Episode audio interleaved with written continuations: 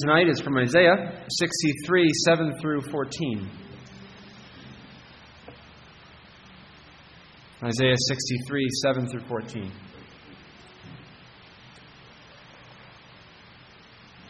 I will mention the loving kindnesses of the Lord and the praises of the Lord, according to all that the Lord has bestowed on us, and the great goodness toward the house of Israel which he has bestowed on them according to his mercies, according to the multitude of his loving kindnesses.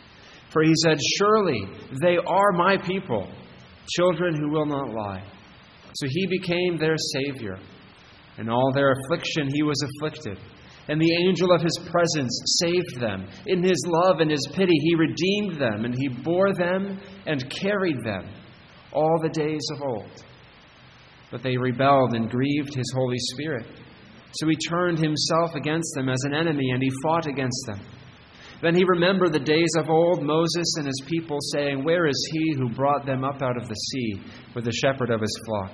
Where is he who put his Holy Spirit within them, who led them by the right hand of Moses, with his glorious arm, dividing the water before them to make for himself an everlasting name? who led them through the deep as a horse in the wilderness, that they might not stumble. As a beast goes down into the valley, and the Spirit of the Lord causes him to rest, so you lead your people to make yourself a glorious name. Amen. Uh, in our New Testament text, uh, speaks of some of these same things how God leads and preserves his people through his Spirit's power. Romans 8 26 through 30. Likewise, the Spirit also helps us in our weakness. For we do not know what to pray for as we ought. But the Spirit Himself makes intercession for us with groanings which cannot be uttered. Now, He who searches the heart knows what the mind of the Spirit is because he makes intercession for the saints according to the will of God. And we know that all things work together for good to those who love God, to those who are the called according to his purpose. For whom he foreknew, he also predestined to be conformed to the image of his Son, that he might be the firstborn among many brethren. Moreover, whom he predestined, these he also called. Whom he called, these he also justified. And whom he justified, these he also glorified. Praise be to God for his word. Pray now with me that he would bless it to our hearts. Lord, we pray that what we know not, you would teach us. What we have not, you would grant us. What we are not, you would make us. Even into the image of your Son, our Lord Jesus Christ, by the power of your Spirit working through this word. We pray it in Jesus' name. Amen. If someone asked you, uh, What is it like to be a Christian? How would you answer? They said, What's it like to be a Christian? Would you say, Well, it's, uh, it's, it's, it's wonderful. All your sins are forgiven past, present, future. You're clothed in the perfect righteousness of Christ might be how you, would answer. Maybe you'd say, Well, uh, I, I'm, I know that because I'm a Christian, I'm a child of God. I have an inheritance in heaven. Um, I, have been f- set free from, from sin. I have this new heart that wants to, to please God. I have this, this wonderful hope in heaven. You, you could say all kinds of things about the riches of the gospel. Maybe, though, maybe you'd also say, to be honest, it's really hard being a Christian. Um, to be a Christian is to be living between the promise and the fulfillment. It's to have received God's promise, but you're still waiting for the fulfillment of that promise to come. You're in between two worlds, between the already and the not yet. To be a Christian is to be humbled and lowly and, and to be growing more and more aware of my, my weakness. That's also part of what it is to be a Christian.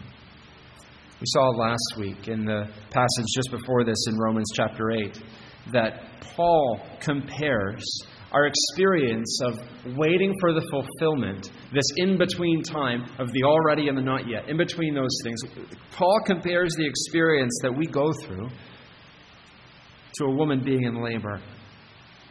There's the wonderful promise of the baby coming, but there's the agony of the, the pain of labor and the wait right now. The, the wonderful promise of being a Christian, of the joy that's ahead of us, the fulfillment that's coming. And it's almost here. But the pain of the present as we wait. Paul says to be a Christian is to be sorrowful but always rejoicing. Paul has made it clear in, this own, in, our, in our text here in Romans 8 that if we are going to be glorified with Christ, first we must suffer with Christ. And this raises two questions. The first question, if we're going to suffer with Christ before we're glorified with Christ, the, the first question is is it worth it? Is it, is it worth it to, to suffer with Him compared with the glory that's coming? We saw that last week in, in Romans chapter 8. And Paul's answer is a resounding yes. It's more than worth it. It's not worth comparing. You put, you put the sufferings of this present age in one side of the scales, you put the glory that's coming in the other side of the set of scales, and there's no comparison at all. The glory that's coming far outweighs the suffering. But there's another question. Not just is it worth it, but will I make it? Will I make it? You might tell me that crossing the finish line of a marathon is worth it. But that doesn't mean that I can make it across the finish line. You see, um, I might not have what it takes, right? And the Christian life. Okay, Paul, so it's worth it. The sufferings of the here and now, they're worth it for the glory that's coming, but I don't know if I have what it takes to get there. I don't know. The world is against me. My sinful flesh is against me. Satan's against me. How can I be sure? How can I persevere? How can, how can I make it through this life of suffering in union with Christ? God gives the answer in this passage here tonight that yes, you can make it.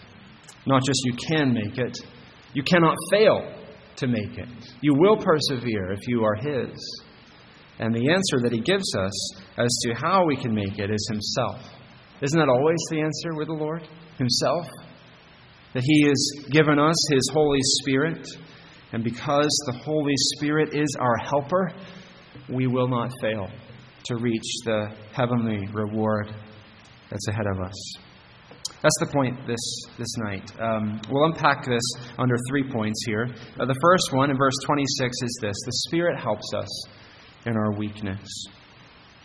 The Spirit helps us in our weakness. Verse 26. The first thing to see in the text is that Paul puts this heading on the Christian life of weakness.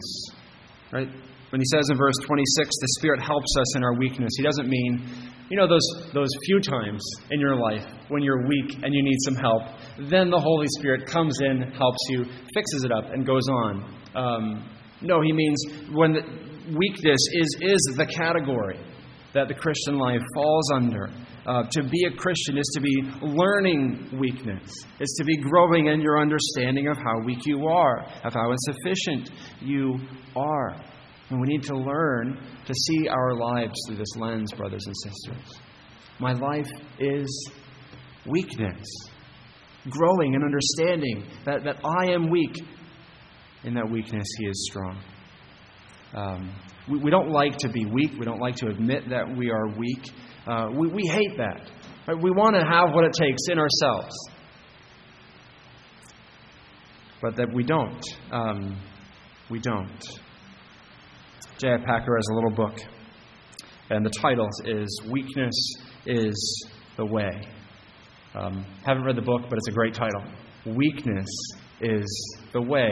I know that in the book he's expounding on Second Corinthians, where Paul writes so much of his weakness for God's strength. So if you're feeling weak as a Christian, if you're at a place of feeling incapable and insufficient as a Christian, well, that's exactly what you should be feeling. That's where God has you. if you're not feeling weak in yourself as a Christian, then you should take a careful look and, and, and, and, and pray that God would show you your weakness. So this is this is what we need to see about our lives. It's what Paul is telling us here in verse 26. The Christian life is weakness. But that's only half of the picture here, isn't it? Um, we also need to see that it's in our weakness that the Spirit helps us. Isn't that interesting? In the weakness, not out of the weakness, not in spite of the weakness, not removing us from the weakness, but in the weakness, He helps us. Paul's words come to mind, don't they? 2 Corinthians 12:10, "When I am weak, then I am strong." That's spiritual strength begins with feeling your weakness and incompetence and turning to depend on God and only on God. So learn to see your life through the, through the lens weakness, but the strength of God there in that weakness, at work in me through that, that weakness, because the Holy Spirit is my helper. What does it mean for us that the Holy Spirit is the one who helps us in our weakness? It means that God Himself, God Himself, is your helper. We see this, Psalm 54, verse 4 says this Behold, God is my helper. The Lord is the upholder of my life.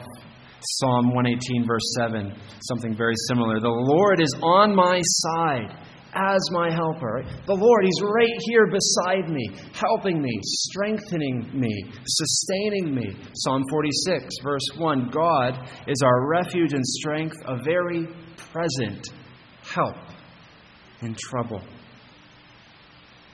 The Holy Spirit is that for the Christian. He was there at the beginning by His almighty power, bringing all things into existence. And now He's here in the believer's own heart, helping, strengthening, sustaining with you. Loved ones, His, his help for you is constant doesn't lapse. He's, he's there with you constantly, not just in the mountaintop experience of that, that, that, good, that, that, that good time in the Christian life that you had, not, not just in, in, in, in, a, in a wonderful worship service that you experienced, but He's there in your weakness, caring for you, sustaining you, and strengthening you always. John 14, verse 6, our Lord Jesus says, I will ask the Father, and he will give you another helper to be with you forever. Forever. He's with us.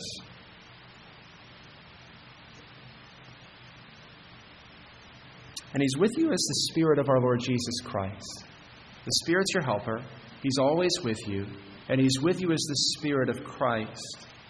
Um, in this chapter, back in verse 9, uh, Paul identifies the Spirit for us as the Spirit of our Lord Jesus Christ. Um, that's, a, that's an important thing to keep in mind that the Spirit's the one who filled Christ during his earthly ministry. That means that the Spirit was the one who was Christ's helper. He was ever present with Christ through his ministry. He was the one who raised Christ from the dead, who, who gave Christ the power to resist temptation, Christ the, the, the, the, the, the strength to continue faithfully on in the calling that God had given him and raised him up from the dead. He is the one who is with us. This is the dynamic of the Christian life. I am weak, always, and I'm growing in knowing my weakness and the Spirit of Christ is always, always there, His strength bearing me up. There's a wonderful picture of this in the Old Testament. Deuteronomy 32, verse 11. There's this wonderful picture of how God, by His Spirit, brings the people of Israel up out of Egypt and through the wilderness to the promised land. Compares, uh, compares the Spirit there to a mother eagle hovering over its young. It says, like an eagle that stirs up its nest, that flutters over its young, spreading out its wings, catching them, bearing them on its pinions. The Lord alone guided them. so the Lord is for the church, so He is for us. He's, he's, he's taking us to glory all the way heavenward through the wilderness. And loved ones, we can be sure of it. And, and, and the weaker you feel, the, the more you are aware of your fragility and your insufficiency, the more sure you should be that He's with you. He helps us in our weakness. Are you weak? And He's with you. You know He's with you. He helps us. How does He help us? Second point the Spirit intercedes for us. Verses 26 and 27 lay this out. Um, the, the, the, Spirit helps us by interceding for us. Um, God, the Holy Spirit, is praying for you. That's a tremendous thought. God, the Holy Spirit, is praying for you. Paul says, verse 26, we do not know what to pray for as we ought, but the Spirit Himself makes intercession for the saints with groanings which cannot be uttered. Paul's continuing to examine our weakness, isn't he? He, he says we don't know what to pray for as we ought. He, he's looking at uh, prayer in the Christian life. Prayer is the epitome of weakness. It's, um, by definition, prayer is, is the expression of our helplessness. Uh, it's the acknowledgement I can't fix this, I can't save myself, I can't change this. God, I need you to do it. And, and as, as, as, as Paul is looking at our praying, he said, sometimes we're even too weak to know what to pray for. Our weakness even extends so that we're too weak even to be weak, that we're weak in our, in our praying. We don't even know what to pray for. Those seasons in the Christian life where you're just bewildered by the providence of God. Just, just what are you doing, Lord? And what do you want me to do? How do I pray? Even the Apostle Paul apparently had that experience. Didn't know what to pray for, as we ought. But in all that weakness, the Spirit's praying for us. Verse 26 tells us how he prays. Um, tells us that he prays with groanings which cannot be uttered, groanings that are too deep for words, groanings that are inexpressible. These are something that go beyond the reach of human language to describe. Um, we've already seen groanings a few times in the, in the chapter here. Uh, the first is in verse, uh, verse 22, where we're told the whole creation is groaning under the pains of childbirth until now uh, as, as God prepares for the new creation. Verse 23 tells us that as God's spirit filled children, we are groaning as we wait eagerly for our adoption as sons, the redemption of our bodies. And then in verse 26, Paul adds to this list of groaning and says also the Spirit, as he prays for us, groans. The Spirit groans. Um, how do we understand that? What does it mean that the Spirit is praying for me with groanings too deep for words? I think it means that the Spirit so fills the believer that he takes our groans and he joins his own voice to them and he brings them before the Father. Think about the relationship that we've, we've been seeing all throughout this chapter between the Christian and, the, and, this, and this Holy Spirit. Over and over, the chapter describes the Christian life as a life that's in the Spirit, under the Spirit, by the Spirit. Right? To be a Christian is to be filled with the Holy Spirit. And if the whole of our lives as Christians is living in the Spirit, then surely our praying, our groaning, crying out to God, Abba, Father, hear us, when we're at our weakest and most bewildered, most perplexed and, and troubled, there, surely, the Spirit is with us. And He's so close with us, He joins His voice to ours, and He groans out to God with us. His groaning is not something that we do. It's not something we hear. This isn't some mystical spiritual experience that we ourselves can. Right? It's not like we, we hear the Spirit praying with us in, in, audibly in any kind of way. But we can have this assurance that God hears the Spirit praying and groaning and crying out to Him on our behalf. That when I'm groaning, as a child of God filled with the Spirit, when I'm groaning under the weight of, of, of the sufferings right now, then the Spirit is groaning before the Lord as well for me, praying on my behalf. And he's praying that God would accomplish his purpose for us. Loved ones, this is such a precious promise. Because when we are at our weakest, when we're, when we're at our lowest, um, we're often tempted to think God is, is far away, that He's oblivious to what I'm going through, or He is not able to do anything about what I'm going through, or He just doesn't care about what I'm going through. But the promise here is that God Himself and His Spirit is with us in the groaning, praying with us, praying for us. Now, we're not told this explicitly in Scripture, but I'm confident that it is the case that this is exactly what was going on in the experience of our Lord Jesus Christ at his lowest and his weakest. When he's there in the Garden of Gethsemane and he's praying and he's groaning, he's crying out to God, sweating drops of blood on the ground. Or when he's there on the cross and he's crying out to God, My God, my God, why have you forsaken me? Is not the Spirit groaning with him? Is not the Spirit praying for him, interceding for him, never leaving him, but strengthening him even through that as he prays for him? And loved ones, in the same way, he is with us at our weakest and our lowest, praying for us. What is he praying for? He's praying that God will fulfill his purpose for us. And we see that purpose unfolded in verses 28 through 30. And this is our third point um, that uh, the Spirit in us guarantees that all things work together for our good. Uh, verse 28 introduces us, shows us the, the scope, the comprehensive scope of God's purpose for us.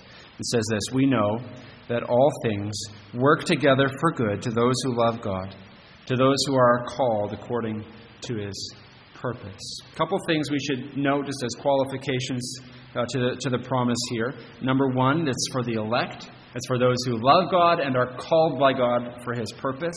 Um, so some people would say that this is just the idea everything will work out okay in the end, or um, uh, all right, uh, everything's going to be all right for, for, for everybody. That's not the promise here. This promise is for God's people. That's clear.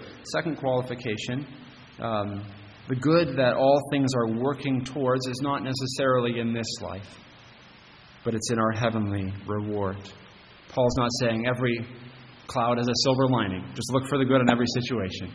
He's saying, no, there is an eternal good ahead of you, and God is orchestrating everything to that end. With those things being said, let's look at the scope of God's promise here in verse 28. All things work together for good, he says. All things means all things. Everything in the Christian life is, is for our good in Christ. The things you experience as blessings, they're for your good. The things you experience as trials are for your good. From the little frustrations, I remember one time stubbing my toe and thinking, Lord, how could this be for my good? But even in all the every little frustration of our lives, it's for our good. He's, he's working all of it for His glory. Uh, in, in, the big things, right? In, in, in, in, the, great, the griefs and the, the, the great trials of, of, life, God is working all for His good. He's not, and He's not doing it like a master chess player who uses the opponent's best moves against them, um, but who's really just trying to make the best of bad situations. But He's doing it as the author of the story, as the one who's written, who's decreed everything that will come to pass working all things by his power for, for our good. Even sin, he works for our good. God does not approve of sin, or he's not the author of sin, but this all things that he works includes human sinfulness. Think of the story of Joseph and his brothers in Genesis. They sin against him, they sell him into slavery. Um, and Joseph says, at the end of it all, You meant evil against me. God meant good. God, by His sovereign power, is able even to work sin to good, not just as making the best of a bad situation, but the sin itself is integral to God's plan to accomplish His purpose. Uh, we see this most obviously in, in Christ's own crucifixion and death. Surely that is the greatest sin ever committed. And yet it is the centerpiece of God's plan and purpose to redeem His people. God ordains that the, the worst sin serves the greatest good of His people and His glory. So surely He can work all things in our lives, even the sin in our own lives that He lets linger. Surely He's even using that somehow for His glory and for our good. These are precious things. Do you know them? Notice that Paul, as he's telling us this, God works all things for good, all things. Um, he doesn't say, now we hope that all things work together for good. He doesn't say, um, we believe all things will work together for good. What does he say? Verse 28, the start of the verse. And we know. That is the language of complete confidence, of, of fact. Paul knows it as a fact that every single thing in his life, all the suffering, all the difficulty, everything in his life is for his good. He knows it. Do you know it? How do we come to know this? How can we know it as a fact? Verses 29 and 30 go on to explain this for us. We begin in verse 29. We're told this Whom God foreknew, he also predestined to be conformed to the image of his Son, that he might be called the firstborn among many brethren. So you know all things will work together for your good. You know it. Why, Paul? Well, because God foreknew you. He knew you, He loved you from before the foundation of the world. Behind your whole life, behind creation and history, is the everlasting love of God for you. Second, he says, we know this. We know it's going to work for our good because God has predestined us. Out of his foreknowing love of us, he predestined us, he elected us to be like Jesus, to be completely like Jesus. Soul made holy, body resurrected like Jesus, made like Jesus, body and soul. He says here that Jesus' mission is to be the firstborn of many brothers. Jesus didn't do all that he did just for himself, he did it for his people. So, as Paul looks at the, the plan of God, the foreknowing love of God, and then as he looks at the predestining call of God, and, and as he looks at Christ himself and all that God has accomplished in Christ in his life, death, resurrection, he says, Of course, we know God will work all things for our good because he's the firstborn of many brothers. He is he has received his, his reward and, and he's entered into glory surely also. All those who are in Christ will, will share in God's glory.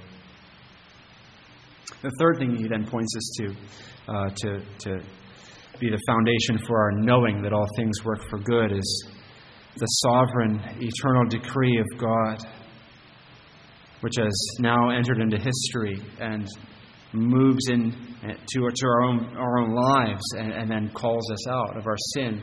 Um, he, he points us to how our, our lives uh, as Christians are the result of what God has done. He points us to God's effectual call on us that, that he, he comes, God comes and gives us faith, and then He justifies us, He forgives our sins, imputes Christ's righteousness to us, and then that He glorifies all those that He has justified.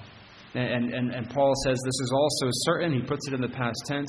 It's been done, called, justified, glorified. Paul is laying out all these things that God has done for us in Christ to say, you can know. You can know. Because of what God has done in Christ for you, all things will work for your good. What Paul lays out here in verse 30 is often called the, the golden chain. These uh, uh, predestination and, and calling and, and, and justification and glory are like links in this chain which can't be broken. That if God has begun this work, He'll finish it. And there, there's, there's merit to, to thinking about it that way. But I, I think a, a, perhaps better way to, be, to think about it is that they're facets of a diamond, that they're all part of a whole salvation, not, not, not discrete links that intersect with each other that we're presented with here, but facets of, of one whole complete salvation with many sides and faces. Um, and, and Paul is saying, Dear Christian, you have the diamond. You have the whole diamond with all its facets. The diamond is Jesus Christ, justified for you, uh, glorified for you. And if you have Jesus Christ through the Spirit, you have the whole salvation. God doesn't chop up salvation's benefits and ship them off one by one, He gives us the whole Christ. And so, as Paul is, is, is presenting us with this picture, he's saying, You have. You have salvation, the whole of it. You, you don't, you, it's not all brought to its fulfillment yet, but it's all yours. And it's all guaranteed to you because you have the Spirit of Christ, who is the down payment of it. Your whole salvation. And he, maps this out to drive the point home that it's all because of the sovereign grace of God for us. That from, from predestination to glory, God has planned it. God, by His grace, has done it. He has sent His Son to accomplish it, and He's poured out His Spirit to apply it. And so, how can we not know that all things work together for good? For that good. He has given us Christ, He's given us the Spirit. How can we not know that indeed we will reach glory? This is what, um, th- this is what our assurance is over against um, all the temptations to believe otherwise based on our experience. And this is where we need to fix our eyes. And this is what the Spirit is praying that God would do for us. And this is indeed what God promises to do. I want to close by going back to the question that we started with Will you make it? Can you persevere through the suffering, through the weakness, through the humility of the Christian life? Um, can you make it? The answer, of course, is no. Not on your own. But yes, because you have the Spirit. He's your helper. He's praying for you. He is with you. He has given you union with the whole Christ and all his benefits. And what God has begun, he will finish. He will indeed work all things, loved ones, for your good. He cannot do otherwise. He's already done it in a sense. It, it, it, all that's left is for us to enter into the full enjoyment of it. Trust these promises. Let's pray. Our Father, we thank you for all that you've done for us in our Lord Jesus. Not an ounce of your mercy do we deserve, but what an ocean you have given us in Christ. We thank you for your word and your promises to us in, in our Lord Jesus. We thank you that you, our Holy Spirit, are with us, praying for us and strengthening us to the end. We pray that you would indeed do all that you've promised to do. Strengthen us in our weakness. We pray it in Jesus' name. Amen.